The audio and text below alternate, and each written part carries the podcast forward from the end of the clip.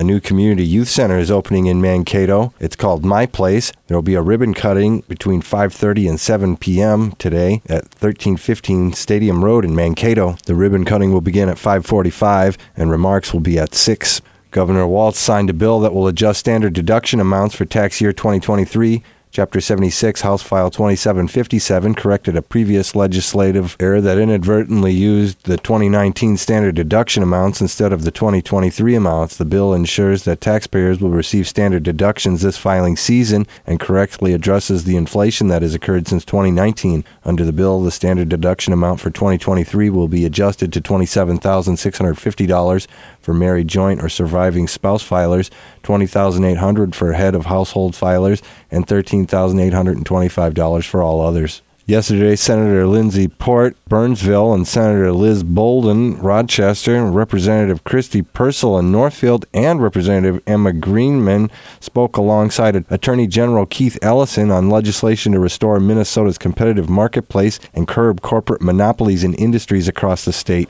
In a press release to the media, they highlighted a ban on junk fees and agricultural right to repair medical debt reform, and antitrust penalties. The medical debt reform proposal includes banning medical debt from affecting someone's credit score and cutting interest on medical debts from 8 to 0%. One in 10 U.S. households owes at least $250 in medical debt. Junk fees include charges that corporations use at the end of a transaction, like convenience and processing fees, which cost Americans tens of billions of dollars annually, according to the release.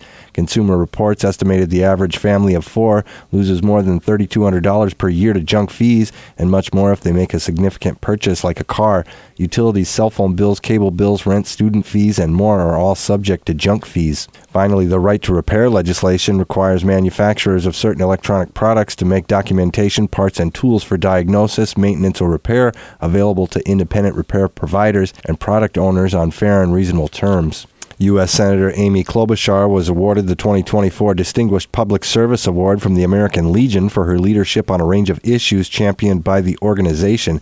She was honored for her work ensuring Department of Veterans Affairs benefits include supporting the Afghan allies who stood up with our troops and pushing to end the blockade of military promotions in the Senate. The award was presented to Klobuchar by the American Legion National Commander Daniel J. Seehafer during the organization's Washington conference. The Distinguished Public Service Award is given annually to an elected official who has established an outstanding record in support of principles advanced by the American Legion. The city of Burnsville sent out a press release to the media. They said they were moved by the outpouring of support for police officers Paul Elmstrand and Matthew Ruge and firefighter and paramedic Adam Finseth, their families, and the public safety teams. The city invites community members to come together on the day of the Public Safety Memorial Service at 11 a.m. on Wednesday, February 28th. The public's encouraged to watch the live stream at Burnsville's Prince of Peace Lutheran Church or at home and find a spot during the procession route to show support and honor the fallen. The viewing options include watching the live stream with the community at Prince of Peace Lutheran Church, which is located at 13801 Fairview Drive in Burnsville. The church doors open at 9:30 a.m. You can also watch it live streamed on YouTube at MN Grace Church. Live stream and audio options will also be available at grace.live. Officials are expecting thousands of attendees at the Public Safety Memorial Service at Grace Church for the Fallen Heroes. At the family's wishes, family and public safety personnel will be seated first. There is overflow parking on a shuttle bus for members of the public who want to attempt to attend the memorial service at Grace Church. The public should expect traffic congestion and delays in the area. Officials are asking the public to ride share as well. Overflow parking and bus transportation will be provided at two locations in Eden Prairie, Miller Park, and Staring Lake Park.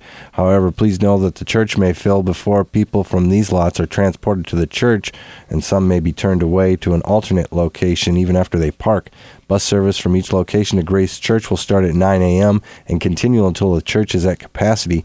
Bus service from Grace Church back to each location will be provided after the service. Miller Park is located at 8208 Eden Prairie Road in Eden Prairie, Minnesota. The entrance to Miller Park is only from the Eden Prairie Road and County Road 4 entrance. Staring Lake Park is located at 14800 Pioneer Trail in Eden Prairie. Entrance to the park is only available from westbound Pioneer Trail. In business news, Johnson Outdoors Inc. reported a loss of $16 million in its fiscal fourth quarter, and U.S. Bank was fined $20 million. The Consumer Financial Protections Bureau ordered it to pay for penalties for preventing out of work consumers from accessing their unemployment benefits during the pandemic.